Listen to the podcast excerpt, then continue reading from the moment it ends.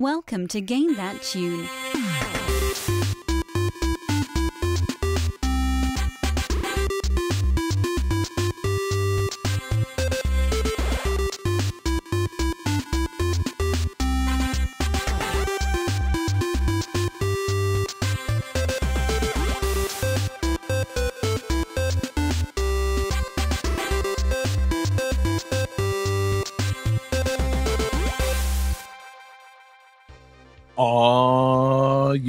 What is going on, everybody? It's Game That Tune, and we are back in the house once again. It's your boy John Harrington here. We've got John Regan with us. Say hey. Hey, We've got David Fleming. Say hey. Hey, And we've got Jesse Moore. Say hey. Hey, Hell yeah, guys. Welcome back. Game That Tune is yet again in the house for episode, whew, man, 299. And 99. And my God, guys, what a show we've got coming for you. If you're just joining us here on Game That Tune, again on episode 299, what a foolish episode to join on, but what a fun episode to join on. Because what we're going to do on this episode is exactly what we've done for every other episode of this show. We are going to listen to video game tunes. We've each brought three songs from a game. We're going to try and guess each other's games with the songs and a little bit of trivia. We're going to goof off and have a lot of fun. And the winner at the end of the night picks the theme for the next episode and plays some bonus tunes. And our winner last week was the illustrious David Fleming. And David chose a theme for this week's episode that I would call adequate. David, what is that theme? uh, I would I would describe it as much better than adequate. Um, and I'm gonna sit here and argue my point against you because that's kind of what's been happening the last few weeks. You and I button heads, so the theme is the Super Nintendo and the Sega Genesis, the Mhm. greatest video game rivalry of all time. Yes. And which side of that rivalry are you representing here, David? Uh, well, since you're allowing me to say it, the Super Nintendo because it came out and won handedly. Ah, okay, yeah, fair enough. and which side of Um, the rivalry are you representing, John? Yeah, uh, yeah. I, I now uh, I'll be switching games with one of you guys. I guess I'm taking the Sega Genesis side of the argument. This is like when you were in debate class in high school. It's like, no, no, no, I don't want to argue that. Like, you know, I, I can't argue against uh, something I fully uh, believe in. I don't want to be pro genocide. No. How, how, how is that even a thing? Um, you know, no. Um, We had some messed up debate classes, man. Yeah, we really did, man. Uh, I feel like some teachers were just kind of having a pulling a funny on us. But yeah, so we've got Super Nintendo versus Sega Genesis tonight. Uh, in no way are they actually head to head in this episode, except in name only. Like, it just seems like you know, hey, we're a game show, we're competitive. Let's call it Super Nintendo versus Sega Genesis. You know, it is a classic rivalry. These, these systems they duked it out for years. They had great libraries of games. They had fantastic libraries of tunes the dust has long since settled. One of them won and one of them lost, especially if you're talking companies more so than uh, you know consoles. But that mean- doesn't mean that we can't have a ton of fun revisiting some uh, some favorites here. Technically, I could have just gone with 16 bit as a theme, but then somebody No. would have brought in the TurboGrafx and fuck that thing. Nobody Get the wants hell that. man. whoa! Whoa. Whoa. I mean, I I mean- I, enjoy the TurboGrafx, but in the context of this episode, no, it's Super Nintendo versus Genesis. Yeah, no, it's, it's a good clean thing.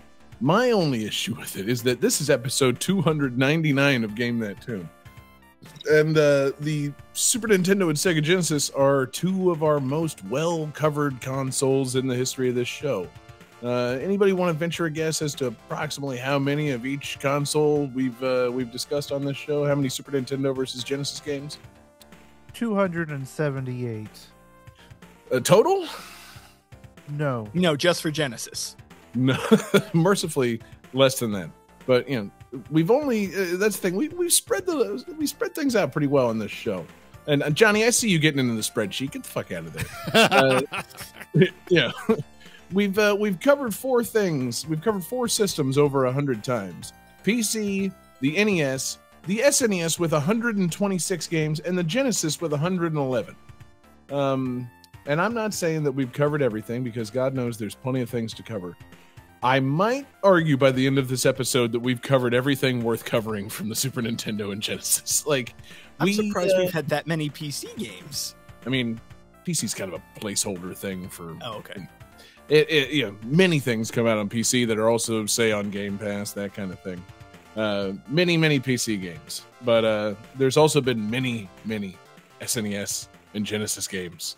Um, it's well tread ground, and I'm you know I'm looking forward to seeing since we still stick by the rules of not repeating ourselves where we end up with uh you know what we've got on this episode i think we've got you know potential for some some deep cuts some maybe uh overlooked classics um and just a ton of fun so uh, I think we got to jump into it, Johnny. We got five fantastic games. We got, I hope, a fa- uh, fantastic fan request. David was in charge this week. I didn't look at the fan request at all, so can't wait to be surprised. And let's uh pop in that cartridge.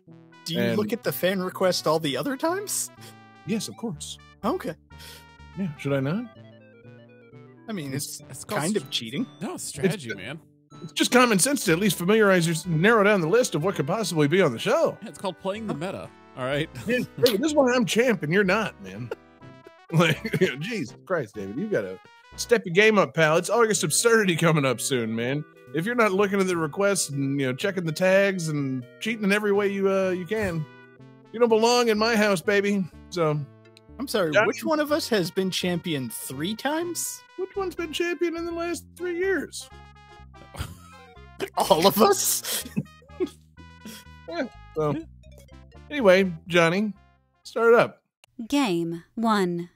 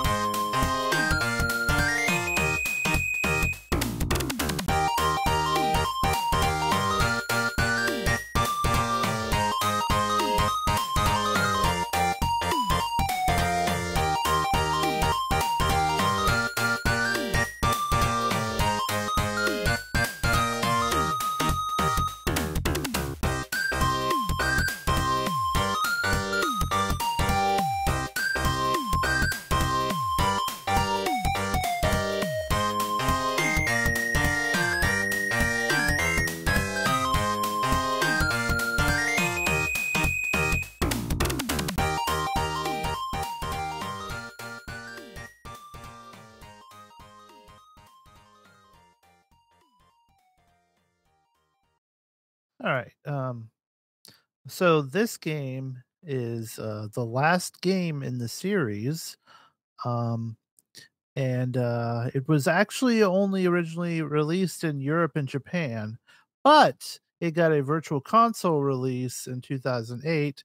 And um, it's also included in the Sega Genesis Mini, as well as it's part of the Nintendo Online um, expansion pass on the Genesis.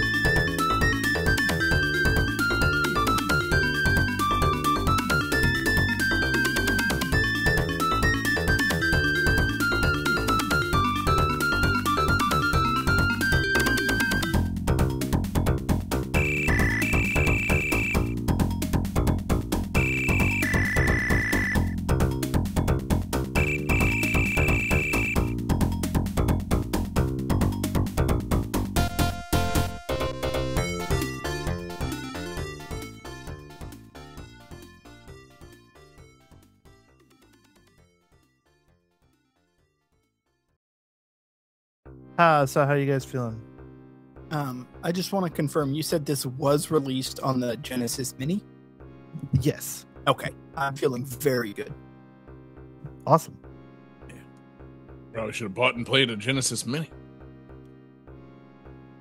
Ooh. Um, so David says Tetris Genesis. That's wrong. Uh, John says Monster World 4. That's wrong. And Johnny with the correct answer Super Fantasy Zone. Opa! Opa! This is Super Fantasy Zone. Um, one of the, uh, I'd like to say, the most delightful cute 'em ups that I've ever played. Um, it's very, very like the just the graphics are very colorful. It looks like out of a coloring book. All sorts of like wacky, like fruit and vegetable monsters and other stuff. Um, your little spaceship with uh, wings and feet and uh, like you don't have feet when you're flying, but when you land, you have little feet and you run around. It's really cute, um, and it's a free moving um, shoot 'em up. So like you can move around left and right. Like um, you don't have to. You're not constrained by you know having to go one way or the other. You know what I mean? Um, So it's it's not like Defender where you're like constantly going the same speed Yeah. and can only move like up or down. Yeah, it's like you can like go left or right, and you control like how fast and stuff. There's a shop you can get uh, open up when you because you collect like coins and stuff as you like kill enemies, and um, you can buy upgrades for your for your ship with like uh, speed boosts or different weapons or different bombs and stuff. Um, so it's you know it still gets very challenging when stuff you know hits the fan, but like for the most part it's pretty manageable. Like because since you get to control how fast the screen is going by, you can kind of dodge stuff and um, it's a it's a really really fun game if you have access to the Nintendo Switch Online thingy. Um, it's definitely worth checking out.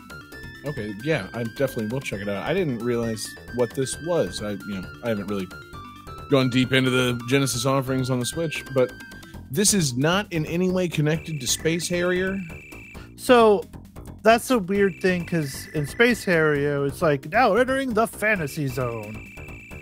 And so I always, my uh, headcanon was that they were slightly related and stuff because I do believe at some point in fantasy, uh, fantasy zone you fight like Moai heads, and Mhm. that's like a common enemy in, um, in Space Harrier.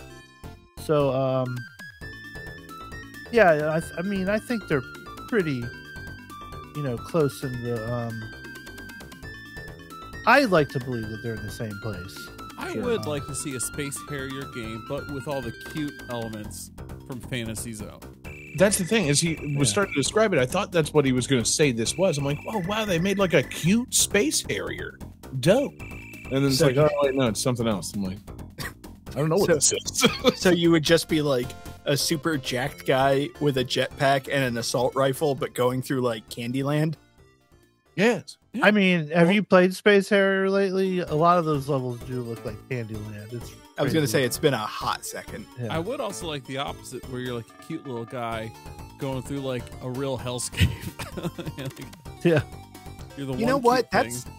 that's what they should do. Like they should bring back cute 'em ups as a genre, but instead of just everything being cute, you're like a cute little like a panda in a biplane or something that shoots like peppermints. Oh and you're going through like a super gritty realistic destructed post-apocalyptic world and you have to just continually shoot things to make them more cute. Oh like the world's gone to hell it's up to an adorable baby tiger to make them cute again I have That never, sounds amazing. I have never i would play any- the fuck out of that game I have never won anything more in my life than a baby panda and a biplane that shoots I know. peppermints. That is That's the amazing. cutest goddamn thing I've ever heard. Oh my Yeah. god.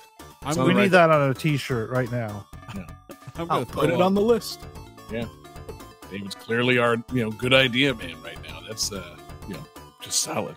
It's funny because you. me- It's funny you mentioned Space Harrier because that was I was debating between this and Space Harrier Two, which is also on Nintendo Switch on online. Ah. Um, it's that game's fun too, um, but it's definitely easier to to die. In this game, it seems like you could uh, get a little further and maybe you know see what it has to offer more. Um, not to say Space Harrier 2 is still pretty freaking great. Like it's those I just the science fiction vibe that Sega was putting out is such a like like whimsical thing. Like like in like Space Harrier, you fight like a cyclopean woolly mammoth and and all sorts of like crazy shit and like this game has like big pumpkin monsters and and your spaceship with feet like Sega was doing some crazy stuff with their science fiction.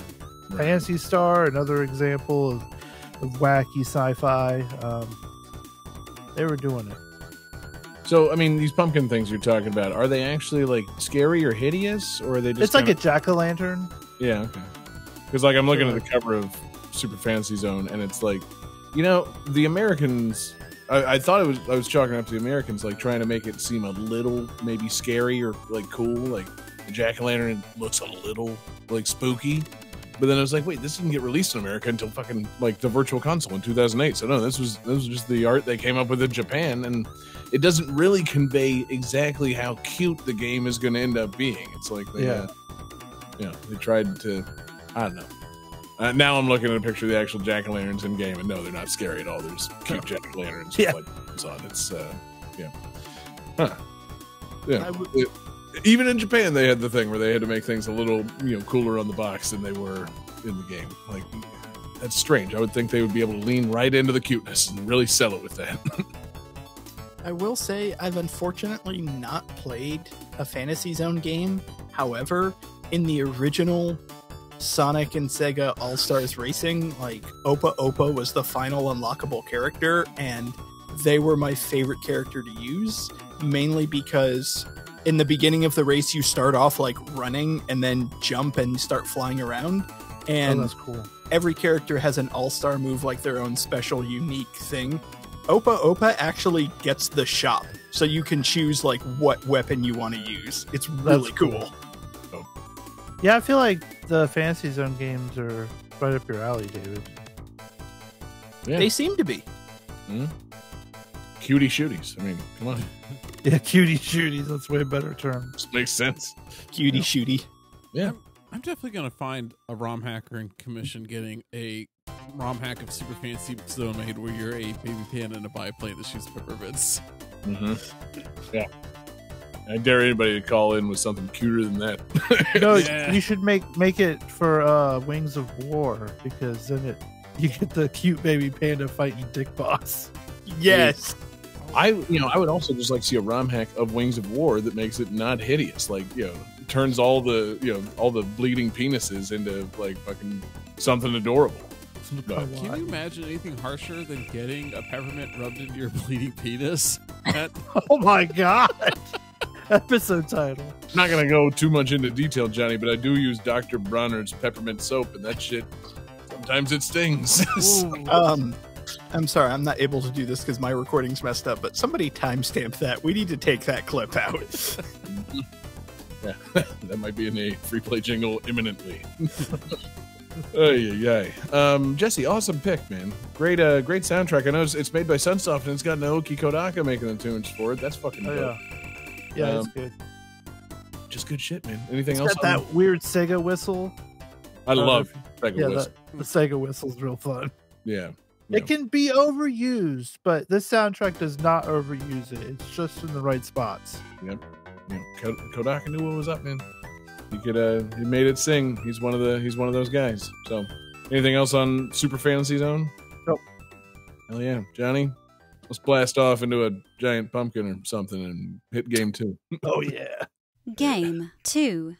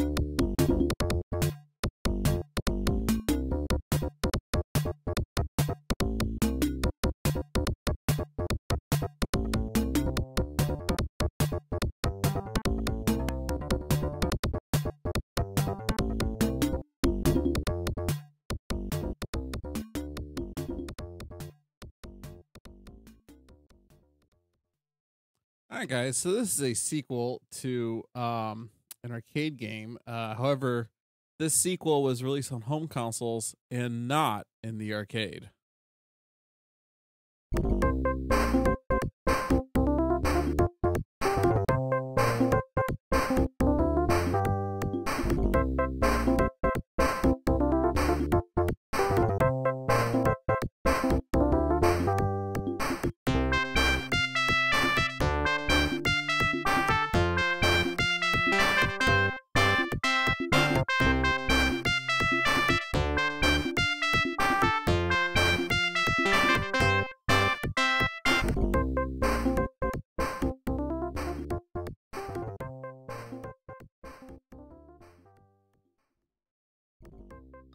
All right, let's uh, let's see some answers.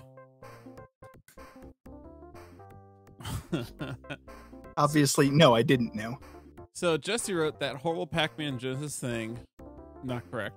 David wrote Dick 2, a console exclusive. Incorrect. And John wrote Frogger 2, which is also incorrect. This is Paperboy 2.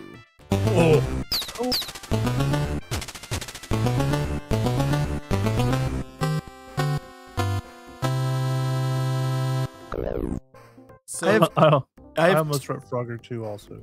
I have two questions. One, was Paperboy an arcade game? Yes. yeah. Okay, and two, Johnny, what the fuck is your problem? So I may have, I may have misunderstood the theme. I thought we were supposed to pick games that came out on both consoles, uh, and choose the one where we thought our console was the better one. So I went with Paperboy 2 because while the game is kind of shit, the Genesis one is significantly better than the Super Nintendo one. I kind of thought about asking if the theme should be clarified to that, like games that came out on both, and you know we can talk about which one they were better on. But uh, I kind of like just having it be you know either or. So I'm uh, Johnny, pretty way sure- to go above and beyond, man. I'm pretty sure when I made the theme, I said games on Super Nintendo or Genesis or both. Like, just a game had to appear on one of the two consoles minimum. I'm saying, but we could- Like, I feel like that was pretty clear. well, we could have made it literally Super Nintendo versus Sega Genesis, and it would have been a, you know, it would have led us. It would have really just kind of led the conversation, like, Yeah. which Plus- is better. See, David, I don't remember what you say, I, which is why I, I don't remember what anyone says, not just you. this isn't a slight against you. It doesn't matter what anyone says the theme is. I don't remember it. I write it down. And what I wrote down was just Super Nintendo versus Sega Genesis. So I, that may be on me for not writing down a more full explanation here. Mm-hmm, mm-hmm. Now, I have a question. You said that the Genesis version was significantly better. Is Yeah. this a Jurassic Park situation where you can play Paperboy 2 as a Velociraptor? No, that would be dope. As a um, newspaper, God, also dope. God, right, like I always wanted to be the paper and not the boy. yeah, right. I'm sick of being the boy. Yeah. So Paperboy lets you play as a Paperboy or Papergirl. Um, and the main That's kind of cool. and it, it's basically the same game on all consoles, but the Super Nintendo one looks like they just took the NES version and hit right click export and put it on Super Nintendo somehow. Like it's it, it looks rough. Um, it's got way less frames of animation. Um, the colors like it's not using anywhere near the amount of colors that the Super Nintendo could actually use. Like it just looks really bad. Um, and that's that's the main difference. Uh, the music in both of them is pretty terrible. Uh, but but the sec the, the Genesis one I feel like is a lot more playable as a game, a lot more fun to play. Um, because like because it's got more animation, it also it, everything just plays faster and is generally more responsive.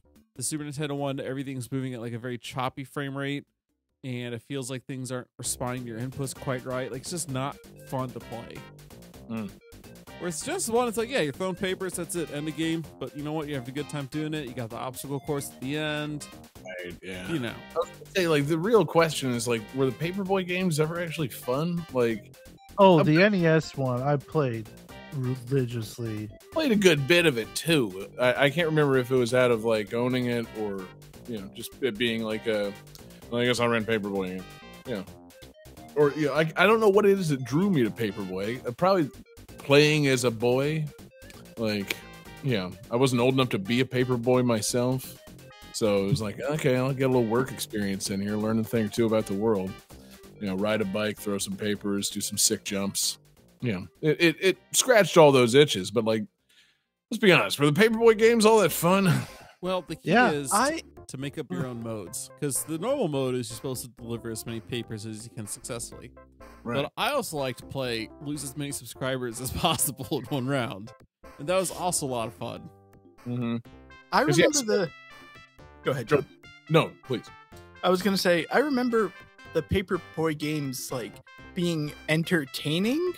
I don't know that I thought they were fun. I just remember enjoying seeing the wacky shit. Like I'm a paperboy. Oh, okay. There's a dog chasing me. There's a house cat jumping at me. Okay, standard stuff. Okay, there's some breakdancers in the middle of the street. Mhm. Oh, there's a tornado chasing after me. The specter of death is there. Like, Yeah. wait a minute, this escalated very quickly. Yeah, Or- I think it was always more of a thing where it wasn't necessarily so much fun, but you you kind of wanted to see what you could do. It's like, okay, can I break a window with a paper? Can I knock somebody down on their porch with a paper? You know, Yes. Yes. like just you, you wanted to kind of interact with it and figure out all its little nooks and crannies. But like at its core, is Paperboy fun? I, I don't know, man. I you know, It's odd though that people would paint their houses based on if they got the paper or not. right. Like, oh, we don't get the paper anymore. Paint our house red. Mhm. like that was very odd. Yes. When when I would play it, what I what I would do is I would uh, lose every subscription except for one. That way, every time I played, I only had one house to you know have to get the paper, and then all my other papers I could just fuck around with and break stuff or or hit kids with on their skateboards and stuff. yeah. Yeah, I, I I liked. There were some pretty fun animations in these games. Like, uh, I remember there's in Paperboy Two. There's like a woman sunbathing like next to a sprinkler for some reason. Also, and and right next to the sidewalk in their front lawn. And you can like make the sprinkler get disconnect from the hose and hose them down, and they get all pissed at you. like, Well, she was sunbathing next to the sprinkler because it's hot. She wanted a tan, but she didn't want to like die, so she needed the cooling Hmm. hydration. Obviously. And I feel like what what made the arcade game more fun is the the original arcade game. You actually held on to bike handlebars, right? That was your controller. Um, that, that's definitely not as fun on just like a regular D pad. Let's be honest. Like, Yeah, no. yeah, this is not the same. But yeah, it's it's basically a. I think this for me was one of my first sort of like simulation games where you're doing something that like I could probably do in the real world in a few years, like actually get Yeah, a I think Paperboy route. a factor. It's like, yeah, this is so mundane that like they dared make a game of it. I better check it out. Especially the obstacle course at the end. yeah, everybody has that at the end of their street. Yeah. I say, I think that's why I never tried to get a paper route, is because I don't know that I could go through that obstacle course. Man, that looks tough. I'm out. Yeah, I could never complete that. Thankfully, the paper boys in our town, yeah, they fucking they barely had to deliver the papers. I don't, you know, were you guys uh, familiar with the paper boy situation in St. Augustine? Did you guys ever uh, do any paper boy stuff? I never did Paperboy stuff. I just remember a guy in a car throwing papers out his window. That's what I remember. Yeah. That was Dane's dad. He was the circulation director for the newspaper. um, but they uh, they there weren't door to door like there weren't paper boys. They were fucking guys like Dane's dad driving around. Paper men. yeah, paper men in St. Augustine. But you could, as a you know youth, uh, get a job selling newspapers downtown, standing in busy intersections. oh, I remember that. yeah, That was so dangerous. I know. It's so stupid. Like, intersections are you, intersections were so busy. Oh my who's God. driving around and like reaching in their car for fifty cents to buy a newspaper on the go like that? Weirdos. And you eleven year olds stand there? You It know, makes perfect sense if you were in a city bigger than St. Augustine and it was 1926. Right. That's uh, you know. So, and it has to be yeah, like way long ago before child labor laws really became a thing. Like it's it's real nice that we put all these young boys to work, Yeah. but like, no man, La- last I checked, the record was not owned by William Hearst or one Right. of those other classic paper moguls. You know, Well, that's why I was kind of surprised, like, that a Paperboy video game exists because did Paperboy stop in, like, the 60s? Uh, I would say it's still thing on up into the eighties. Yeah. Okay. Yeah. uh, yeah, I, I don't know, man. I I'd have to look into it, but I'm sure that it's something to do with the decline of actual like you know print newspapers. You know, fucking. and that- Oops. Well, I mean, because like you know, like way back in the day, they had afternoon editions of the newspaper, and those made sense for paper boys to deliver. Like making kids get up in the middle of the fucking night to go start riding a bike and doing a paper route. I'm pretty sure it led to kidnappings. Yeah. So like, yes, paper boys needed to go away.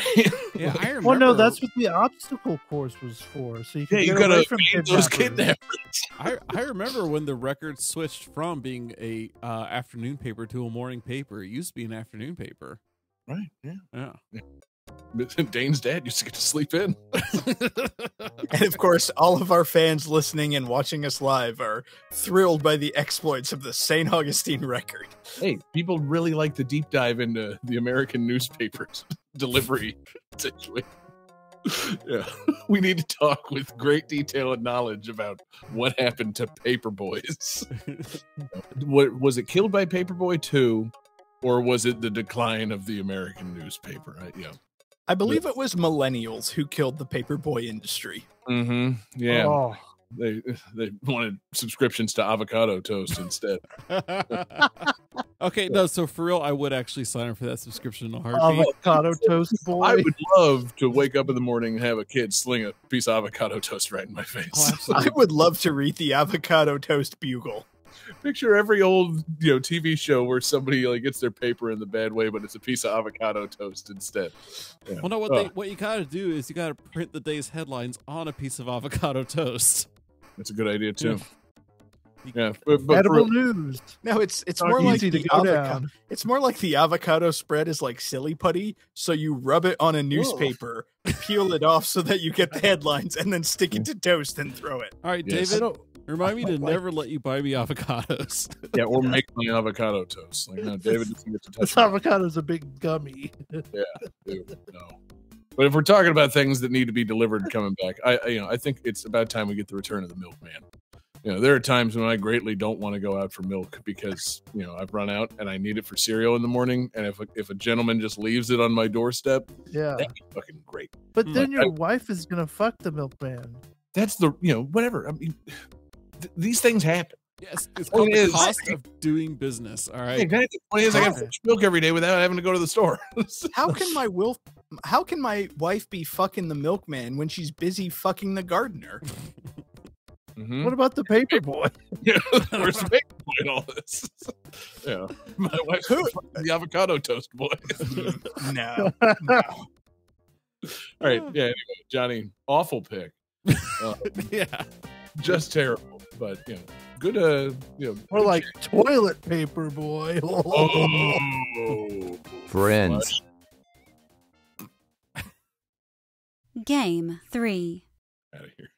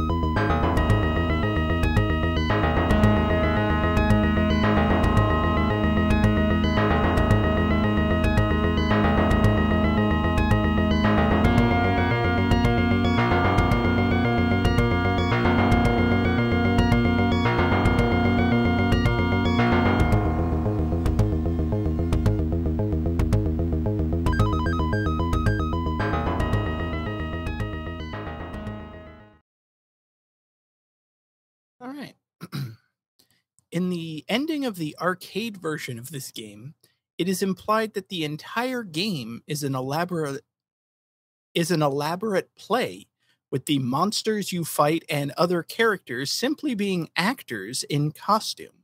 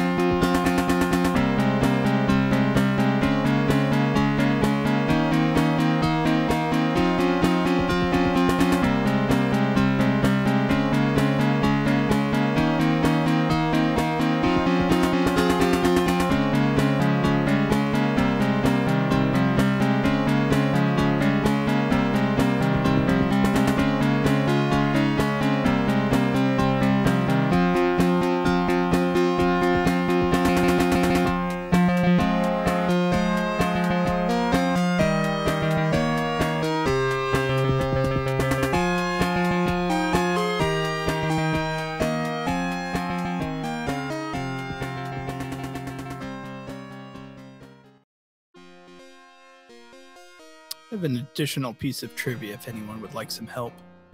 Why does it feel like that song is still playing? Why does this soundtrack feel so long? You know, we'll get to that. What the fuck? All right. See. Here we go. Yes, Johnny, let's Yeah, see some I- yeah, I answers. don't know why I'm saying it. I thought you had a second thing you were going to say. Well, I was gonna say, like, I have second trivia if anybody Oh. wants it, and then nobody said anything. Um, so Jesse has a drawing of a panda and a biplane. Um, I kind of want to give a point. Um, John and Johnny have the correct answer of altered beast. You know what? Fuck it. It's a hat trick. Rise from your grave.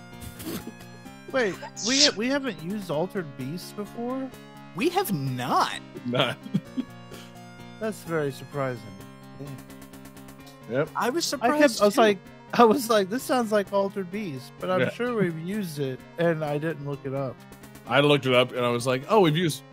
What the fuck is altered space?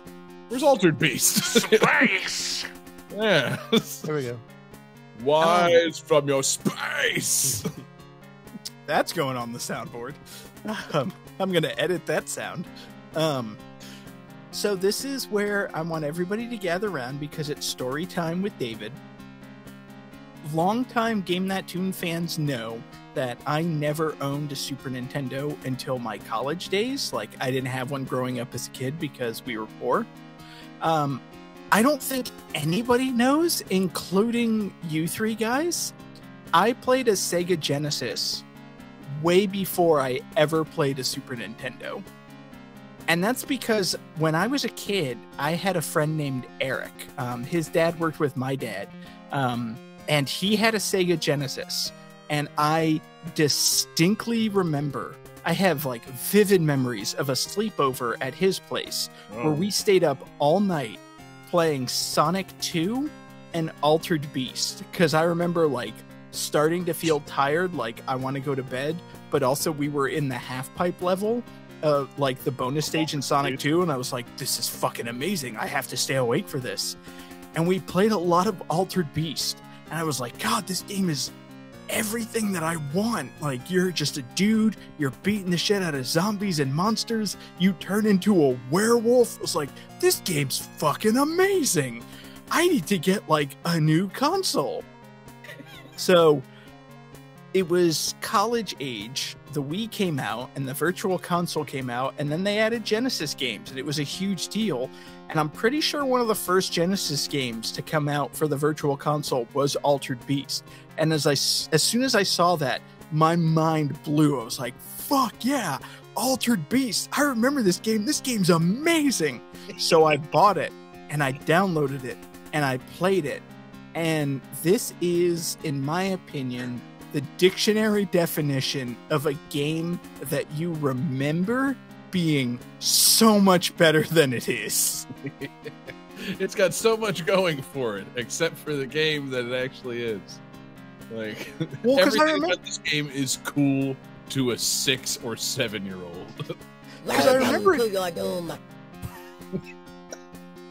I remember being so cool. It's like, yeah, you're a werewolf, like beating the shit out of monsters, everything.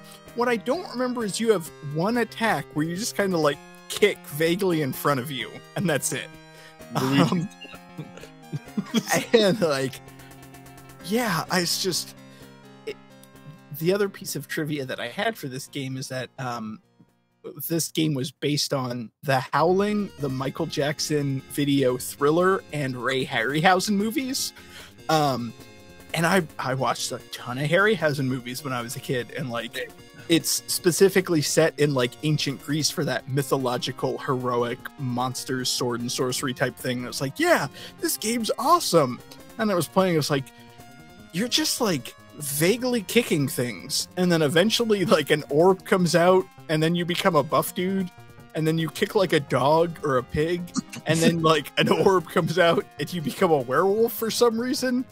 But you don't like attack things with your claws, you don't bite anything, you're still just like kicking in front of you. Like yeah, this man. is a really dull game. Hearing you say, uh, you know, you watched a bunch of Harryhausen movies, I'm like, you know, man, I watched the Thriller video a lot, and you know, you just made me realize like a beat 'em up based on Thriller would have been fucking rad. like, I know I that's not the content of that video, but my god, I would play Thriller the game. I believe that's Michael Jackson's Moonwalker. It's not that at all. The third Yeah. level kind of is, you know. Yeah, but like, I'm talking an altered beast style beat 'em up where you're playing as Michael Jackson and you you know gradually transform into feral cat Michael Jackson and then zombie Michael Jackson Mm. and then back to regular Michael Jackson and then at the end you reveal that you still have those big yellow eyes and Vincent Price is also a playable character. Like, you know, I'm just saying the Thriller video would have made a great fucking beat 'em up. I mean, honestly, every single video game needs to have Vincent Price as an unlockable character. Mm-hmm. maybe is he the one that did all the voice samples for this game, Johnny? Did we get verification on that? Is that um, the late Vincent Price? Uh, let- let's take another listen here. That's him. No, it could no, be. not. Uh, yeah. Give me the give me Vincent Price's non-union Japanese equivalent.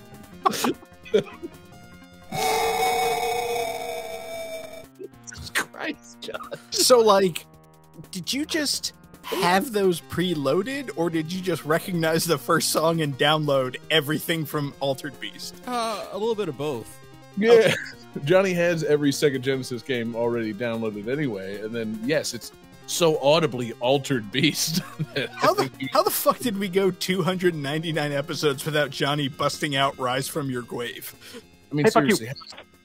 Okay, well that's yeah, That Yeah. explains it. Yeah. that's what you get for calling him out on it. But no, you know, Rise from Your Grave really needs to have been on the soundboard for the entire show. It's I don't really want you to play it again because it hits my ears like a ton of bricks. I, I God. gotta I gotta change that before I ever play that again. Oh, That's- fucking Johnny hit it again. oh god. Rise from your grave. It's pretty good. Uh, And again, I- like this game. I'm sorry. Go ahead, Jesse. I was just gonna say, I like this game. Obviously, deserves to be clowned on, and mhm. it obviously doesn't hold up.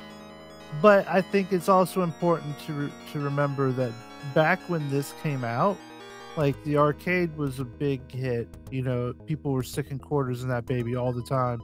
And then when this came out on console, and it like looked just like the fucking arcade game, and like it played like the arcade game pretty much, like that was a big fucking deal. Like back Yeah. then, that was stuff. So like, like as much as we clown on it, we got to still, you know, think back just a little bit and be like, but man, it did something back then, you know. I mean, I I feel like I should clarify. Like when I downloaded this game on the Wii Virtual Console and played it, I was like, "Wow, this is not the game I thought it was. It doesn't hold up." I still continue to play it, like because I still enjoyed it and appreciated it. Like, yeah, you're Plus you just spent money on it, right? it's You're it's not as good as I remembered it being, but you're still a werewolf dude, like kicking zombies. This game is still awesome. Yeah, guess what, David? They got you, man. You spent more than 25 cents on this. Sega got your ass good. you fool. And I mean, like, Jesse, you're right. Like, especially back in 89, 91, because this came out, I believe this was a pack-in title with the Genesis. Yeah, Like, it was. Oh, it was a launch title for sure. Uh, The arcade game came out in like 88, I think. this was one, this was during the time where, like, you would pl- go to the arcade and play a game, and then you would come home to the NES and play the same game, and it was completely different. Like, Ninja Gaiden Arcade and Ninja Gaiden NES, not the same thing. Um, so yeah, like this really did replicate the arcade game, and like for the time, this was a very impressive game. And I mean, wasn't it so much fun like going to the arcade and playing Ninja Turtles and then uh, going home to your NES and playing Ninja Turtles and having it be the exact same experience? Oh yeah, I definitely remember popping in like Ninja Turtles on NES because my favorite character in the arcade was the guy made of flames. uh, it's just yeah. Uh, I, no disrespect to the Ninja Turtles when they whatever it was Ninja Turtles two, I guess the arcade game on NES. You know, tons of fun. But uh, man, like what a letdown when you realize at a young age when you don't really fully understand these things that you know consoles like the NES aren't really capable of reproducing the things that were also in the arcade at that time.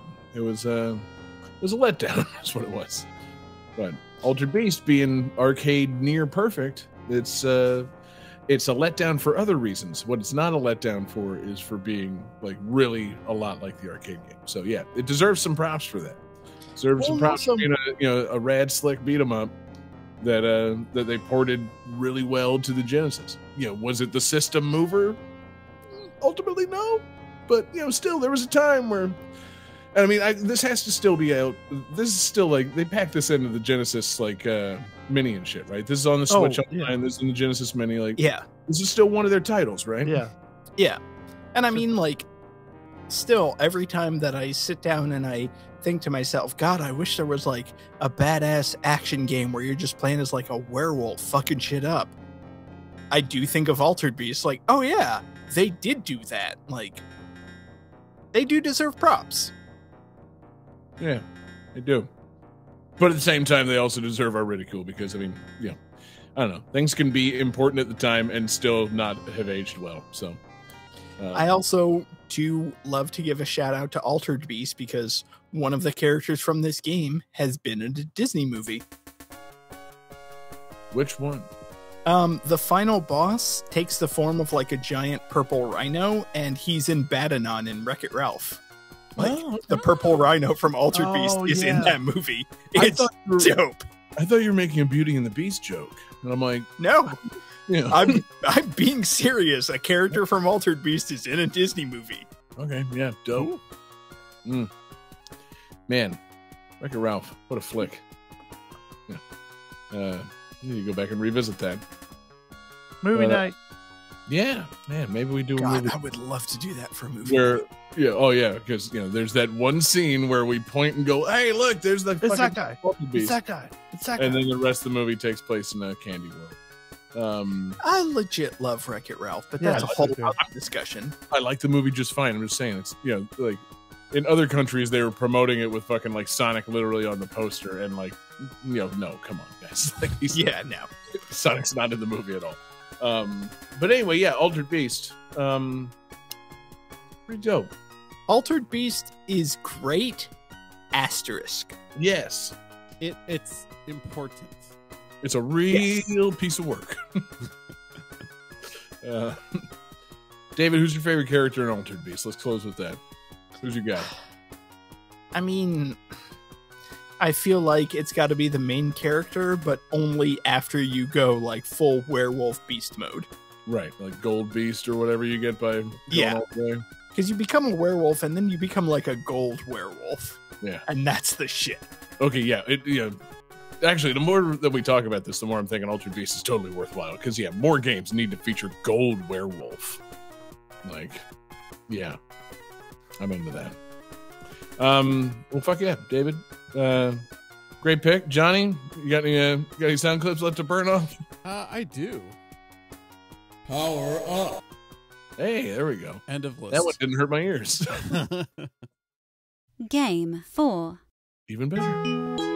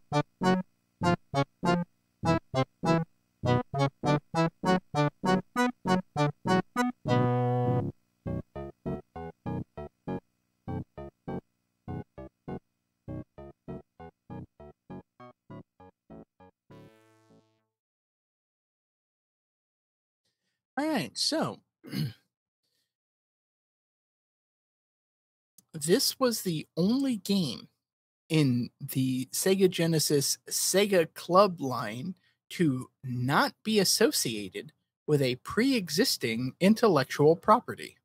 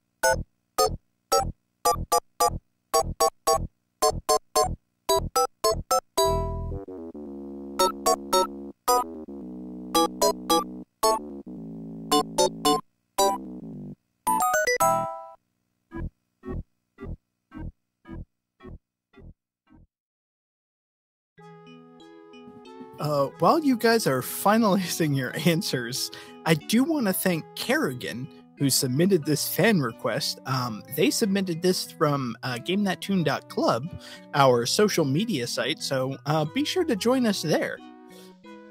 Who, who has their answers ready? God, the facial expressions are incredible.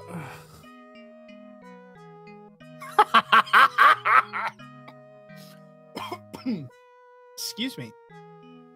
So uh, Jesse says altered dick with a flaming dick. Uh, John says, or Johnny says, Crystal's Pony Tale, and John says, "What the actual fuck is this?" I feel like John knows what the answer is, but um, yeah, uh, Johnny gets the point. This is Crystal's Pony Tale for the uh, Sega Genesis. Who's Crystal? Is, is she a pony? Crystal is the pony, yes. um, Crystal What? is the main character, and uh, they are a pony. Do they have a tail? They do. A tail to tell or a fucking pony's tail to brush and braid and shit? That's the joy of hominids, John. Well, it it's, sounds it's the same. Is it like one of those plug things with the tail on the end? yeah. it's Crystal's Pony Tale, T A L E. So it's their tail to tell. What a Um, story. excuse me. So yeah, um, this was one of a handful of games uh, made by Artech Studios and published by Sega that were specifically designed to cater to a female audience. Um, What? they were trying to get like Wow. little girls to play video games. Um, this game is actually kind of fun. Like, I Hot take. Man, take. like I I want to describe it as a platformer, but it's really not. Um Well, because like you control a character, you explore a couple worlds and everything, you jump over gaps and whatnot. So it looks like a platformer. But you're But a hor- and once you go up the platform, you can't come back down. So No, that's cows. It's oh right, shoot. it's really more of like an adventure style game um because the like platform exploring thing isn't really the main focus it's more about solving puzzles and just kind of exploring worlds so it has like more in common with a point and click adventure game um I did actually play this game. Um, I went to my local mom and pop video game retailer um, and I rented a copy of this game uh, to play in advance of the show. And yeah, the game's fine. Um, it's fun. It the the main character sprite is actually really well animated. I kind of want to put a GIF onto the radio station. Um, one thing that I think is kind of fun and interesting, and I imagine sort of as- appeals to the like girl gamer thing is when you start the game, you get your pony and you can choose their color. And you can choose the color of their mane, their tail, and their body. So if you want like a realistic, like brown horse with black hair, you can do that. But if you want like a bright pink horse with green hair and an orange tail, you can do that too. God, can Um, you imagine David. being like a joyless little girl that wants a brown horse? Which David. obviously I had the pink horse. David, how many times have I told you to stay on my goddamn horse dream journal? Okay, that is Yeah. my horse color scheme that I came up with, and you can't have it. That's mine. Can't- you can't- Original horse colors do not steal. All right, Ugh. listen. a Fun game. Google your name horse colors. Okay, see what pops up. No, don't do that. Google your name plus horse colors, then called 900 GTT Buzz. Let us know what your horse looks like. nine nine four zero. It's not nine God, I wish we had a 900 number. Right. It's 940 GTT Buzz. Pay Let to us know call what your us horse looks instead of like. pay to call us instead of us paying you to call us. Yes. Tell, Uh, tell us what your horse OC is like. mm-hmm. but this game is actually kind of cool like you're you're going around um your character can't die like crystal doesn't have a health meter uh you just collect magic horseshoes and if you get hit by an enemy you lose a horseshoe um When you get down to zero horseshoe. you know i didn't get that- Glue. I mean, that's the thing. Like, it's smart that you can't die because just imagine being A farmer comes out with a shotgun. right? I Like, gotta put her down. it's it's very savvy of them to be like, guys, we can't program anything resembling a horse death animation into this game. like, there can't be like one single drop of that. Like, no, they just they drop a magic horseshoe or something. It's like, what happens when they get zero? Make the game so fucking easy they can't get zero. Like, there can't be a dying horse on screen. well you you do get um there's i think three difficulty levels there's like easy normal hard um i recommend playing this game on hard Oh yeah, when when you play it on hard, it's not really challenging, but it's not brain dead. hard. Um, same way a horse is hard. that's that's a whole other corner of the internet. Um, no, like basically, you're just exploring areas. Uh, you can run, you can jump, and you can perform an action where you kind of like kick up your front legs and like whinny, um, and that will cause things to happen. Basically, you're on the quest for like magic gems, and once you get all of the gems, you can kill this witch that has kidnapped all of the other horses. Um, and then you save all the horses and you have a happy ending. Um, Yeah, so it's it's kind of like like I said, it's like an adventure game. You're going through trying to solve puzzles. Like you'll go through um, and you'll just walk past. Uh, there'll be like a field of carrots and everything, and you're like, okay, whatever. That's just the background because you're on a farm and everything. And then another screen later, you find a rabbit. Well, you have to go like go back, get a carrot, come back, give it to the rabbit, and then the rabbit gives you something. Like it's very basic puzzle solving type thing. Um it's it's not a bad game. Like it's it's a game on the Genesis that was designed for girl gamers. A lot of people want to shit on it, but it's not bad. It's fine. No, I'm not I'm not going to the say I'm just laughing at it. Like- no, no, no. And I know, like, not you specifically, but like a lot of people, when I was researching this game, like a lot of reviews, like, this game's fucking ridiculous, blah, blah, blah. It's like, when I actually sat down and played it, like, it's not a bad game. It's perfectly adequate and fine. Am I going to say that it's some unappreciated hidden gem? No, Yes. it's a fucking horsey game on the Genesis. Like, Right. but it's not bad. It's just, Yeah. it's fine. And it's, target market of children and girls. It's you know, it's not necessarily going to be some fucking awesome classic. Dave, are you trying to tell me that there's like just a tinge of like toxic masculinity in online gaming discourse? Is that what I'm hearing here? Like, are there a bunch of people online that somehow take offense to this game's very existence? You know, um, Johnny, get your finger on the hot take button. I feel like there might be some toxic toxic masculinity in online video game reviews. Hey, fuck you. It's our uh, Gamergate button. Jesus Christ.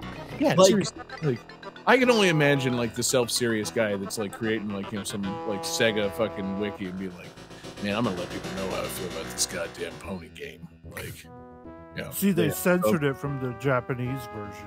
there's some Pony fucking was way sexier. big ponies. You know, there's no titties on these ponies.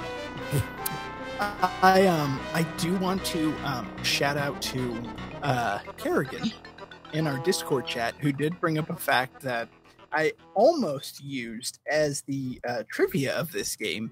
Um, there was a game review magazine called Game Developer that reported this game was criticized, quote, for featuring too much pink.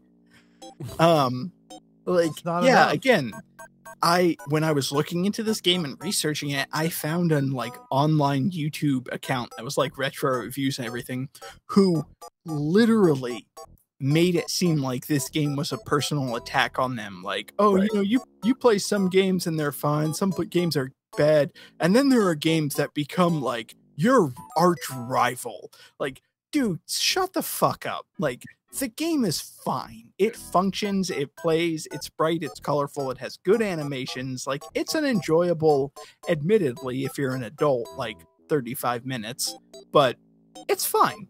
Right. I was gonna say, like, you know, I could see that being a valid criticism if the game looked like shit and everything was pink and like shaded pink and you know the environments looked bad and were somehow like interminable because of how pink they are.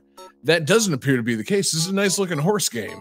so, It is. And, And the like I said- soundtrack is just Pink by Aerosmith. The whole time. it's and it, uh, now if the soundtrack were songs by Pink the artist, you know, P uh, exclamation point N K, then we'd have a problem. But What's wrong with talking? Pink the artist? Yeah, she's okay. Dude, you don't want to be. fine. I don't want to hear her segified. Like, I would love to to play as a pony and here's segified "I'm coming out." like, okay, yeah, I know you'd like to. I'm coming out, and I'm here to get the party started. Yeah, that song's definitely called "I'm Coming Out." Yeah, that's it's definitely not the the title. of the crystal song. detail. Could you? I want. I want you to be at a Pink concert, Come out. shouting that out. I'm coming out. I'm coming out. Uh. Like, that's not the name of the song. Yeah, no, no, it's, it's my takeaway. um, Everyone looking at you like, what's this guy shouting? God, yeah, I can't think of another Pink song. I don't know why I have a distaste for Pink. Um, Um, what's the the like um take your glass like something about drink so drink your glass in like that song nope. it's a Yeah, I think it's raise your No. glass. raise your glass You don't that's it yeah. drink, Drink your David, do you drink glass? Most people don't drink. yeah because i'm fucking hardcore and i'm hurts. hardcore enough to play crystal's pony tale and enjoy it Uh, now, if this game had a little bit of Lady Marmalade in it, I'd be in favor of that. But uh, I really fuck, man. I can't think of another Pink song. Good. I, maybe I don't. Uh, maybe I'm more ambivalent towards Pink than I thought I was. Um, i mean there's misunderstood um which was the name of the song but also an album um there was oh god what was the name of the song where like the music video was her in the old west for some reason um here comes you know, David's Pink retrospective. I wasn't expecting Right. I I listen to a lot of Pink actually. Um, That's. I'm shocked, and I don't mean. yeah, I know you are. I'm legitimately shocked. Like who? I've never met any human being that listens to quote unquote a lot of Pink. That's fascinating, David. You are- Trouble. That's it. Trouble. Ah, Trouble was the name of the song where she was in the Wild West. of course. Who could forget? Except everybody. Pink is fine.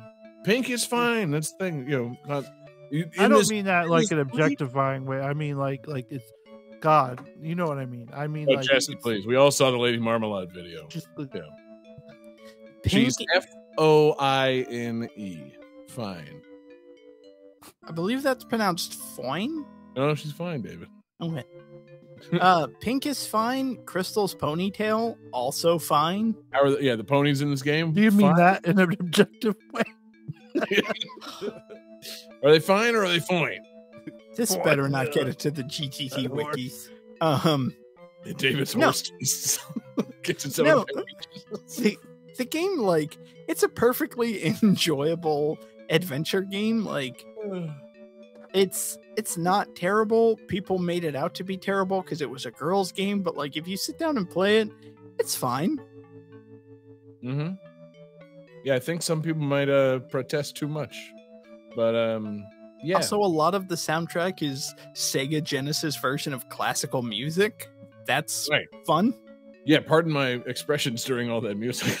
it was just like, I'm sorry, what the fuck is happening right now? Because you know, there's nothing that little girls and children love more than Brahms. like, yeah, it's uh, it's good they got that in there. They they couldn't make it more contemporary. They had to really, really get a you know the dance of the sugar plum fairies in there because the kids they love it, man. They love ponies. They love the sugar plum fairies. Oh, you know, Yeah. I, I, I'm not being sarcastic. They love the um King of the Mountain. Yes. um, David, thank the requester again. What a what a pick.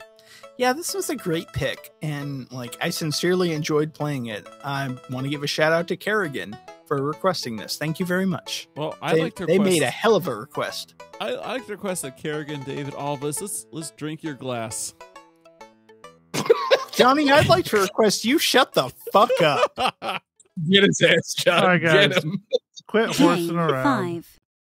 What a fucking All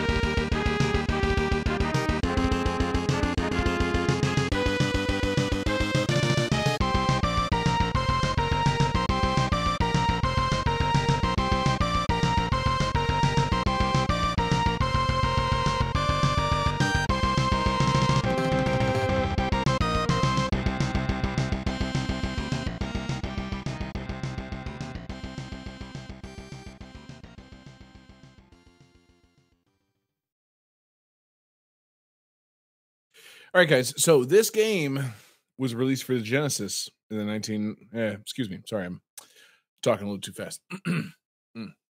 No, This game- Games was last week. yeah, exactly. Uh, gotta gotta catch up with myself. This game was released for the Genesis in 1990. That version was retooled for the arcades and released in 1991, and the arcade version was ported to the SNES in 1992.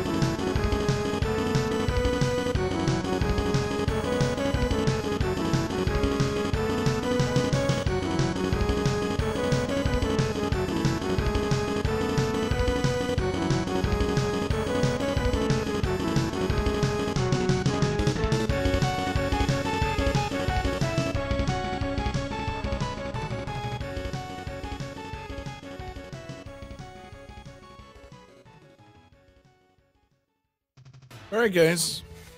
Who is feeling great? So good. This guy. Yeah, good. All right. Let's see those answers. oh my goodness. Oh my goodness. Jesse drew a horse. Oh wait, one of those isn't a leg. Oh man. Wow, that's a that's a that's a big big extra thing on that horse. Uh Johnny drew I'm unclear on what Johnny's drawn. It's a penis with extra balls? Yes. And a like a skin tag? No, that's Um, Seems a to be a penis with udders. It's six. Yeah, exactly. six balls. just kind of a yeah mutated penis and david has the correct answer this is of course thunder spirits He's on the board. yes he is with thunder spirits for the snes based on thunder force ac for the arcade which was based on thunder force 3 for the genesis yes So to be clear, they made the Genesis one first, then the arcade, then the Super Nintendo. they ported Thunder Force 3 from arcade or from Genesis to arcade and changed a couple of things around, obviously. And it became Thunder Force AC. And Thunder Spirits is a port of Thunder Force AC from the arcade. It is not a port of Thunder Force 3. Yes. Fascinating development cycle on this one. um, and you know, people were clamoring for Thunder Force games on the SNES, of course. Well, it's it's weird to me because you're talking about like the development cycle and whatnot. Like, it's just strange to me that they went through all the trouble to ostensibly get a Thunder Force game from Genesis to SNES while they were making like four Thunder Force games. Like, why not just develop one for the SNES when you're busy making all these other games? Like, why go through the arcade first? Yeah, now you know I'm just spitballing here, but try to stick with me. Super Thunder Force. I mean, that sounds like a badass game to me. Yeah, exactly. Just uh just throwing it out there. If you didn't want to port your port for SNES, maybe you could fucking just make Super Thunder Force and make it its own distinct game. I don't know. Um, I'm not in charge of TechnoSoft, nor nor have I ever been. They uh, they stopped returning my phone calls a long time ago. But um, Thunder Force uh, three, Thunder Force AC, Thunder Spirits, uh, you know, pretty uh, pretty rad. Fucking shoot 'em up, side scrolling, you know, bullet hellish, uh, you know, madness in all uh, in you know four directions. Uh, I, I was gonna say all directions. I was like, no, wait, you know, kind of specifically four directions: up, down, left, right.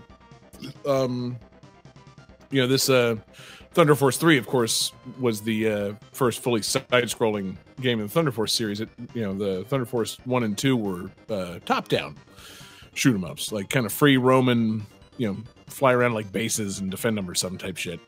And then they settled on what actually worked, which was uh, slick fucking tunes and uh, side-scrolling shoot 'em ups. And uh, yeah, I feel like thinking back, there just weren't a whole lot of these on the SNES, and it feels like uh, you know maybe there should have been more. Like, um, you know, you had your uh, you had your R Type, you had your you know like Gradius three, but like you know, were there a whole lot of uh, side-scrolling shoot 'em ups available for the SNES? No. Did Thunder Spirits do well? Not that I'm aware of. Uh, you know, stop me if I'm forgetting a big one. UN Squadron? Sure. You know, huge. Thank you, David. Proving my point. Uh, you, you said a name with a question mark attached to it. I, you know, uh, uh, was Well, you I- a big one? I, I said Life that Force? I said that with a question mark to be like, No, that was didn't you forget this one? Like, UN Squadron is a pretty badass game. Yes, yes, yes. Guys, it's actually how they spelled the title on the box was UN Squadron with a question mark. Hmm? yeah, the box was proposing itself to you, like you in Squadron. Um, but yeah, no, uh, I just feel like the you know the the shmup genre was it had its moments on the SNES, but you know by and large it felt like the SNES wasn't really doing that kind of thing. That And- just makes me like want to buy a video game that's offering itself to me like indie platformer. Like, Yeah. yeah, I think I will have an indie platformer. Thank Mhm. you. Yeah, So- more games should market themselves as such. So the SNES, I I think the reason you don't see as many shmups and um, like beat 'em ups and things like that on it is um, it had a lower sprite limit than the than the Genesis, so you couldn't have quite as much on the screen at the same time as you could on the Genesis. Um, Hmm. so that's kind of why you don't see as many shmups and beat 'em ups on there. That's because the Super Nintendo lacked blast processing. Yeah. Processing. Yeah, the blast processing really let you cram more enemies on the screen at once. Yeah, whatever that means, it definitely did that. it's been 299 episodes. Can we define at all what blast processing means yet? It just means that it's faster than the NES. I'm pretty sure that's all it meant. Right. But you know, then the then the SNES came along, and did blast processing mean anything in the presence of uh, like you know Mode Seven and uh, Yeah, sure. whatnot? Yeah, why No. not? Not at all. No, it really did. Yeah, It's, It made Sonic 2 run fast. it's true. It was fast. Um, but yeah, I just picked it because uh, I didn't, you know, I understood what the theme was. I knew that it was not SNES versus Genesis, but I found I was trying to look for games that were on both and maybe see which one was uh, better. And then I stumbled upon this, which you know is not technically the same game on both systems, but the Thunder Force series just has such iconic fucking music, and you know, I don't know, like I don't know what else it really has going for it. Like it, you know, I'm not a big fan of the bullet hell side-scrolling shooters, but uh it's just you know I wanted to hear the differences in the music, and sure enough, it's uh you know it sounds so much better on Genesis. Like it sounds you know like the the sound is of a lower quality, but it makes so much more sense. Like the SNES samples sound so much better, and like the soundtrack is like it technically sounds better, but it just something about this on Genesis fucking works so much better than it does on SNES. I don't know if it's just like working within the limitations or what. You know, the sounds available, the channels available, like something about this doesn't work the same on SNES as it does on Genesis. Like soundtrack, it's almost a one to one copy, and it sounds so much fucking better on Genesis. Just like, uh, I used to be such a staunch SNES defender, and like time has worn that opinion down so much. I'm like, they're both okay. Like, they've both aged. you know, like, uh, you know, I, I have fond memories attached to to both consoles in various ways, but you know, my uh, my love for Genesis sound has grown, you know, so exponentially over the years versus SNES sound, and this just really hammered it home. It's like, oh wow, those are the exact same songs that are on the Genesis version. They sound like shit. There's no edge. There's no tin to it. There's no, you know, there's just something missing, man. It's just missing some oomph. And that could just be the way that I'm, you know, listening to them. Who knows with you know encoding and whatnot, how it's uh, how it's being played. But it's like, man, this game sang on the Genesis, and it did not quite sing on the uh, on the SNES, despite the better uh, better sound capabilities. But I don't know, man. Um, I would like to play more Thunder Force games. I guess they, you know, obviously they haven't made one in quite some time, and they these aren't popular enough to make it onto like Genesis, uh, you know, online services or anything like that. I, you know, I would play them. Um, Thunder Force 2 is on the Genesis. two, the top down one. I think it does both. Oh, okay. Well, dang. I kind of want to just experience like the heyday of the fucking Genesis uh, side-scrolling shoot 'em up, man. Um, Johnny, what was that fucking thing you shared right before the show about how the uh, the Genesis catalog has aged a little bit better than the SNES catalog? Uh, Yeah. yeah, because I, I also kind of feel like I'm playing into that a little bit. A little bit, yeah. Yeah. Because I think that the the Genesis had more shmups and more beat 'em ups because of that whole uh, sprite limit thing I was talking about. right Um, limits so it couldn't quite do the same like mode 7 kind of thing. Like i feel like snes was trying its hand at doing a lot of fancy techniques and you know it had a lot of it has a lot of great games. Both have a lot of great games.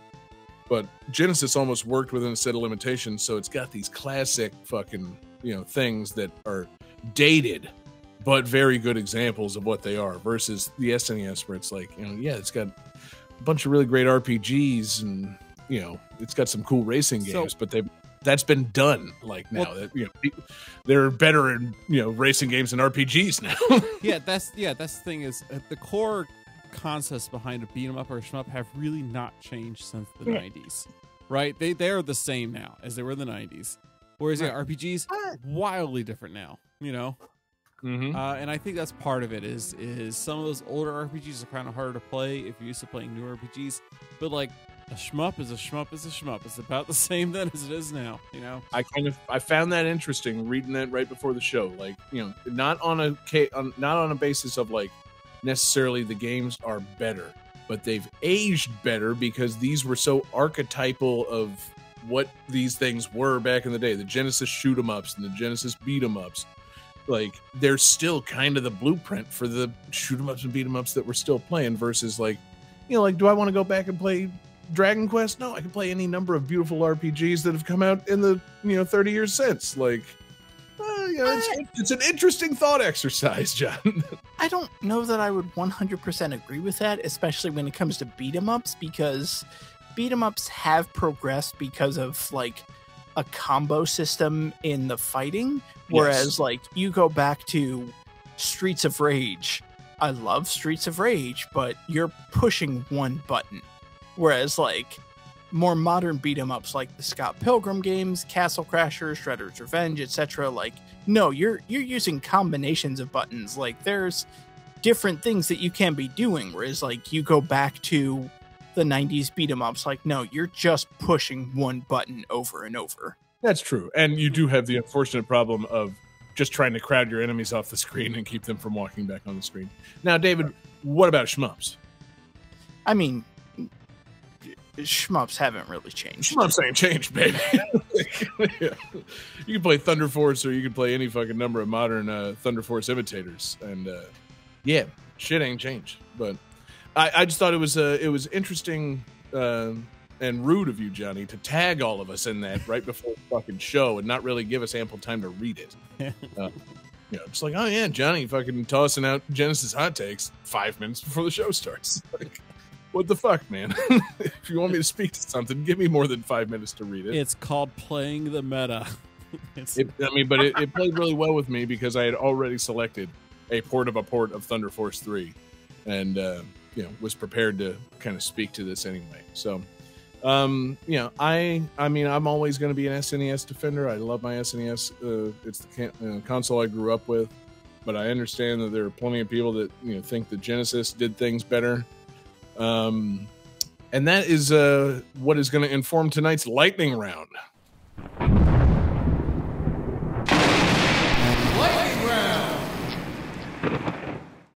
Yeah, guys, it's a lightning round. This uh this episode, as it turns out, is Super Nintendo versus Sega Genesis.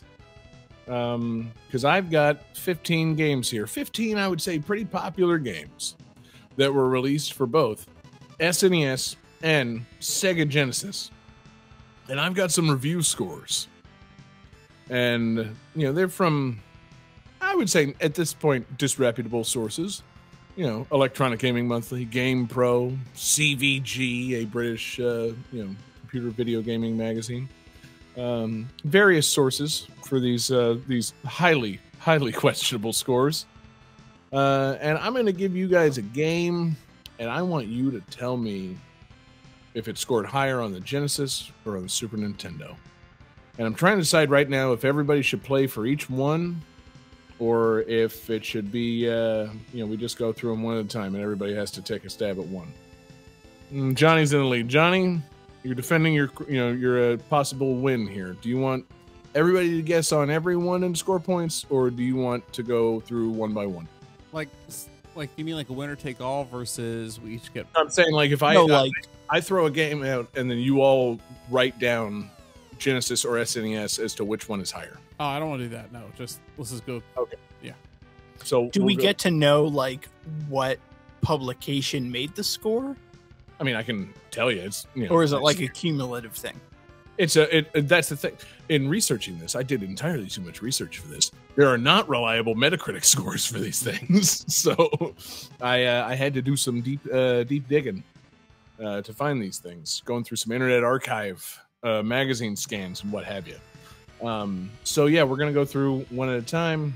Let me check the scores. Currently, David and Jesse tied for last. Flip of the coin says Ting. Jesse's going first. Jesse, Mortal Kombat. Did it score higher on SNES or Sega Genesis? Genesis. By a score from Electronic Gaming Monthly of 7.25 to 8.25. The Genesis was the higher score. My man. Good job, Jesse. Uh, we're gonna then go to David. Batman Returns. I'm gonna say Super Nintendo. David, by a score of a perfect 10 to a 7.75, the Super Nintendo was the better score. My man. Got a 10? a perfect 10 from Game Pro on Batman Returns. Johnny, this one's a, a you know, little, little uh, you know, whatever. Turrican. Super Turrican versus Mega Turrican. Super Nintendo or Sega Genesis. Who scored higher? I'm gonna say Sega Genesis. Johnny by a score of 8.2 to 8.0. Sega Genesis Mega Turrican scored higher. My man. Jesse, let's talk Toy Story. Ooh. Oh man. Um Super Nintendo. Oh, Jesse, by a score of 6.875 to 6.75. The Genesis was the higher score. Hey, fuck you. Damn. That's what I have to say, quite frankly, to Electronic Gaming Monthly for their goddamn scoring systems. You know, outrageous that there's somehow a delineation between 6.875 and 6.75. Go Yeah, what's what is the difference? Oh, that is infuriating. I think oh, I'm the mad. Genesis, John. I think, had a few extra levels. No, uh, w- with regards to these scores, sometimes in their review sections, Electronic Gaming Monthly would do a compilation of four scores for their big reviews. Everybody would give a little blurb, And then sometimes there'd be little sidebar reviews where they just do one paragraph, but for some reason they're five scores. So Huh. don't ask me how the fuck these people came to these conclusions. Uh, Jesse didn't get that one, so we're back to David. David, Disney's Aladdin. I'm gonna give Aladdin to the Genesis. You and many people gave Aladdin to the Genesis by a score of 8.5 to 8.25. Electronic Gaming Monthly agreed with you. My man. I wholly disagree. Um, but whatever, I don't work for EGM. Johnny, I want to talk to you about Smash TV. I want to say that the Genesis version, no, the Super Nintendo version got the better score. Super Smash TV by a score of 9.2 to 8.3 was the superior version. My man. Yes. Jesse, let's see if you can catch fire here. NBA Jam. Genesis. Sorry, Jesse, by a score of 9.0 to 7.6. The SNES version was the more favored version. Hey, fuck you.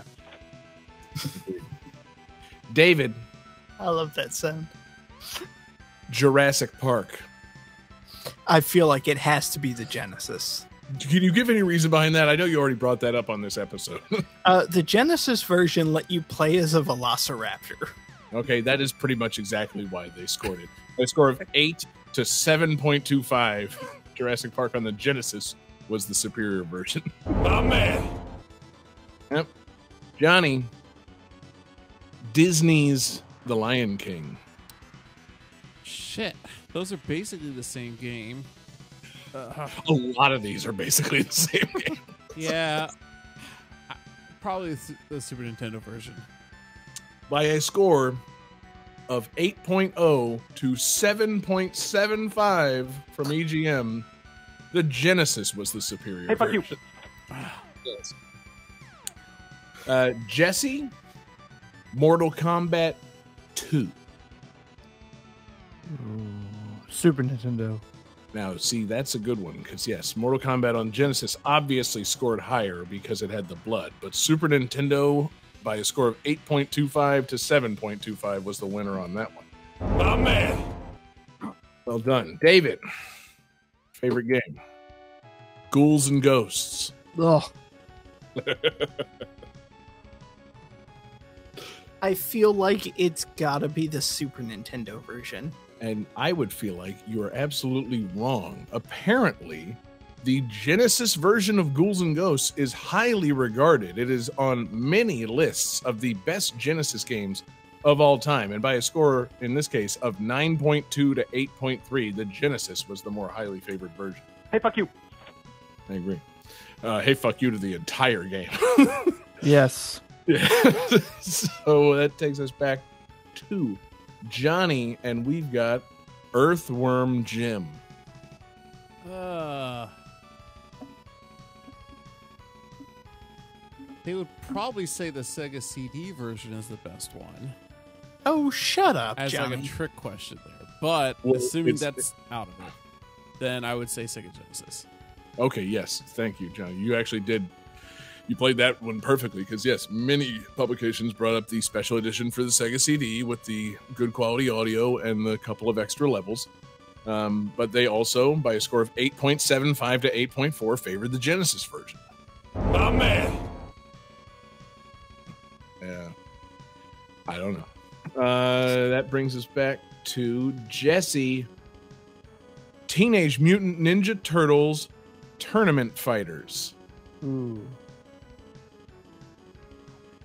I'm gonna go Genesis.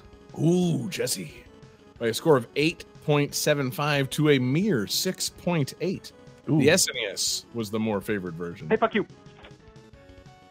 Uh, after Jesse comes David. Uh, I should have said, yeah, we're in the home stretch. This is David's last guess. David, NHL 94. I'm gonna say Genesis because there was blood in that version. Is that what it was? Was that the was that their Mortal Kombat? um, Yeah, you can definitely like you fight in both the games, but in the Genesis version, like there's blood on the ice. Hmm. So I'm gonna say Genesis. I was not aware of that. I was only really aware that this, for some reason, in popular you know thought, is more known as a Genesis game versus an SNES game by a score of 8.25 to 7.0. Yes, David, the Genesis version is the more popular version. My man. And Johnny, our final, uh, final one. Uh, you know, this is specific, version specific. Super Street Fighter 2. Ooh. I'm gonna say the Genesis because of the six button pad. Ooh, Johnny. I am shocked to say that's not correct. Oh, By a score of 7.0 to 6.75. You can write Electronic Gaming Monthly about how fucked up those scores are. Uh, the Super Nintendo version was the more uh, highly rated uh, version. Hey, fuck you. Yeah. So I'm not surprised that the Super Nintendo version was rated higher than the Genesis version. I'm surprised that Super Street Fighter 2 got a oh. 7.0. Yeah, I'm saying like really great game, and Wow. uh, you know, and I like I think it was. I did, like I said, too much research on this. I think they rated Super Street Fighter 2 Turbo maybe on the Genesis higher because of the six face buttons versus the shoulder buttons. There was somewhere where I read that, but then the scores didn't agree with that assessment. So it's almost like these magazines back in the day didn't have any fucking idea what they were talking about and just kind of threw some things out there. It's almost like these people aren't experts on anything. But uh, in the case of this lightning round, by a score of, uh, let's see, Johnny got one, two, three, Jesse got one, two, and David scoring four big points. David gets the bonus point on the round. Uh, you know, our winner of the lightning round is, of course, David, and Johnny that uh, completes that lightning round. Do we do the fan final thought? Have we received any voicemails? uh, we've gotten two voicemails here. Wow. Okay. So, uh, you know, that's uh, that's our thoughts on Super Nintendo versus Sega Genesis. It's actually, you know, mostly EGM's thoughts on it, but maybe you guys have some differing opinions in the fan final thoughts. So, Johnny, let's hear what we got tonight. Hell yeah! Super Nintendo! Awesome. I love that. Oh yeah. Hello, this is Ray. So since my request didn't get picked this week, I thought I would just do a pitch for why I thought that uh, it fit well with the theme for this this week, which is Super Nintendo versus Sega. So the game that I requested this week, it's actually two games, with the same title because it, this was an era where people were ultra original. So the game is Shadowrun. Shadowrun was Shadowrun was released on both the Super Nintendo and the Sega Genesis. It is based on a tabletop RPG of the same name, Shadowrun, that was by uh, that was run by it was produced by FASA. Now, because this was an era where they were still kind of doing the, you know, the games can't be the exact same. Shadowrun is wildly different on the two systems, and there's actually uh, a very uh, disagreeable conversation as to which Shadowrun game is the better game. Now, I've only played the Super Nintendo game, but I am familiar with the Sega one. So the Super Nintendo game came out in 1993, and I- I- in I- that game, I'm gonna cut this off. This I got pissed so bad. This voicemail is, is four minutes long. We've never said there's a limit, but like four minutes is too long. I don't know what. That's the- not I don't know. I'm not trying to, you know, uh, I'm not down on Ray leaving his thoughts at all. Like I'm, I'm No. down. I'm down with everybody speaking their mind. But I thought, don't voicemails normally cut you off after a I second? thought so, but I guess not. Ugh. This is a little bit too long for voicemail. I'll I'll be honest. Like it's just you just got to cut it down a little bit, man. Like you know, love you, Ray. Love Shadowrun. Uh, you can finish those thoughts after the credits. yeah. But uh, uh, yeah, some of us got to pee. Uh, so Johnny, take it to the calculated computer, man. Calculating computer activated. Computers. Beeps. Boops. Damn it, John. Scoring complete. This game's winner is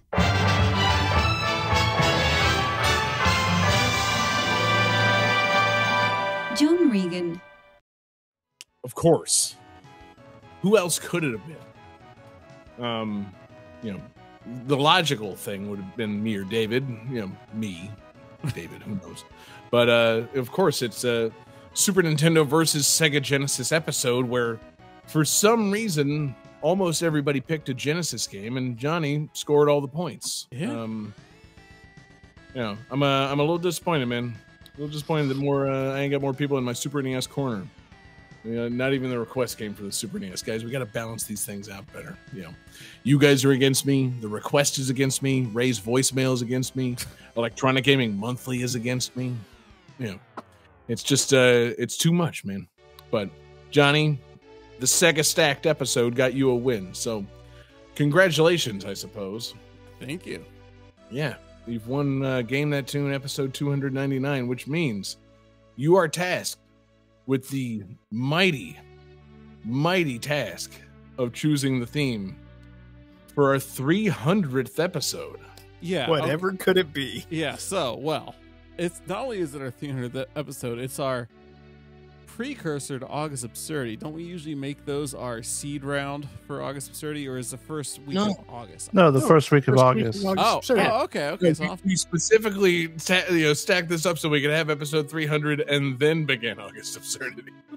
so uh so the tradition is when i win and i have to come up with a theme i spend a good amount of time thinking about what my theme should be Johnny, Um, you ain't got four minutes on this, man. I, I'm, I'm not kidding. I, I really got it. It's a, it's a free play Game that tune.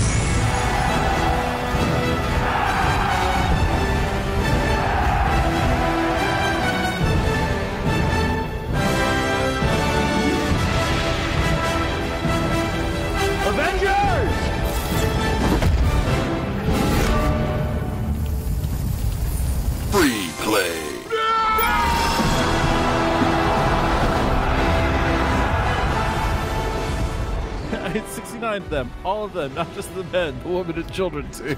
John, you really got to pay attention. I mean, I know I mostly spout off bullshit, but sometimes I have legitimate points.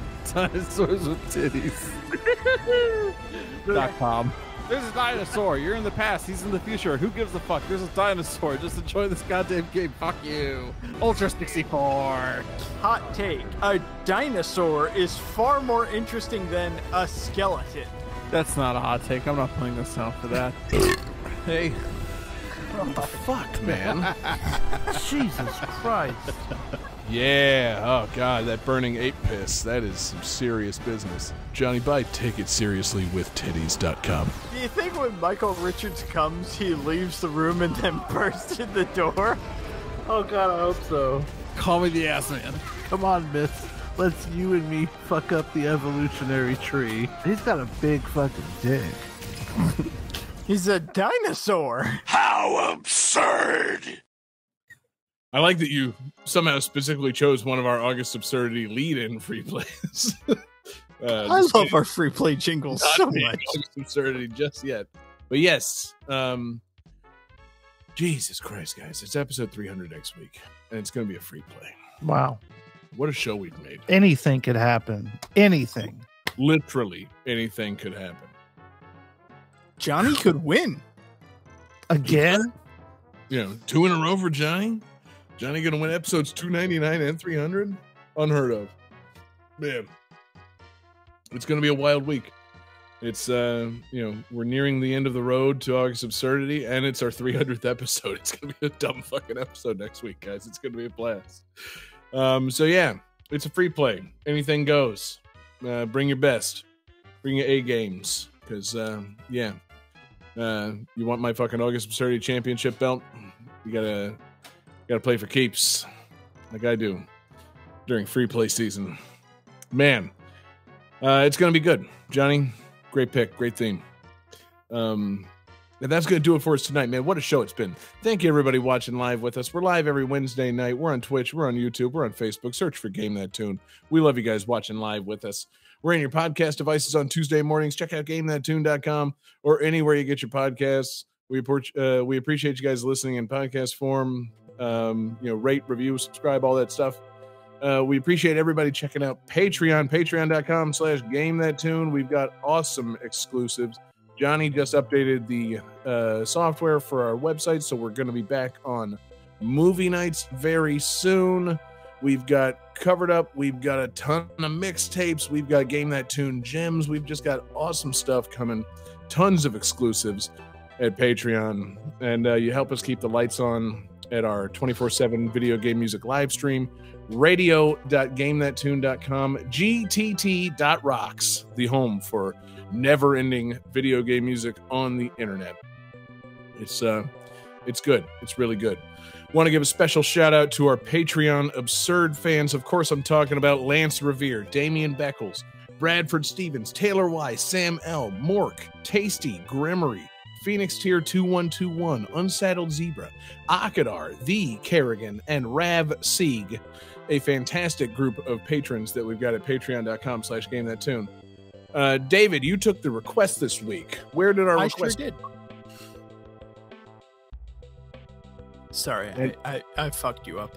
It's okay. Uh, You took our request this week. Where did it come from? Uh, it came from GameThatTune.club, our social media, and it came from Kerrigan. Yes. Yes, it did. Kerrigan, fantastic request. GameThatTune.club. It's the best place to make your request right now because we're trying to get a fucking independent social media server off the ground. Uh, so hit us up, GameThatTune.club for request priority. But you can also hit us up, GameThatTune at gmail.com uh, with those requests, or hit us up in our Discord. We love seeing you guys there, chatting with you guys, taking your requests, all that great stuff.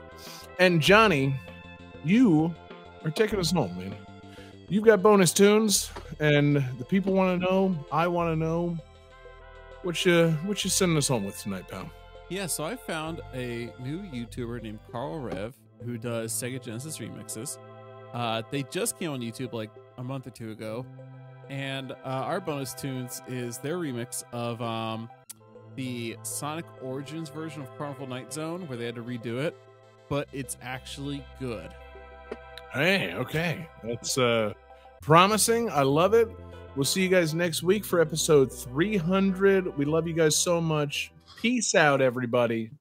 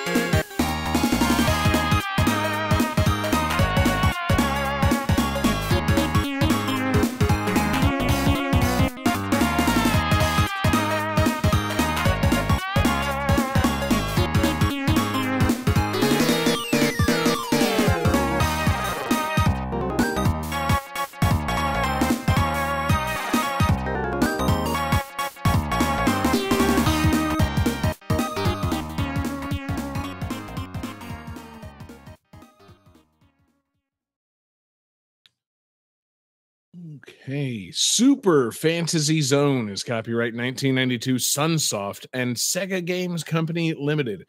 Paperboy 2 is copyright 1990 Paperboy 2 is copyright 1991 Tengen Incorporated and Mindscape. Altered Beast is copyright 1990 Sega Games Company Limited. Crystal's Pony Tale is copyright 1994 Artech Digital Entertainment. Thunder Spirits is copyright 1992 Technosoft.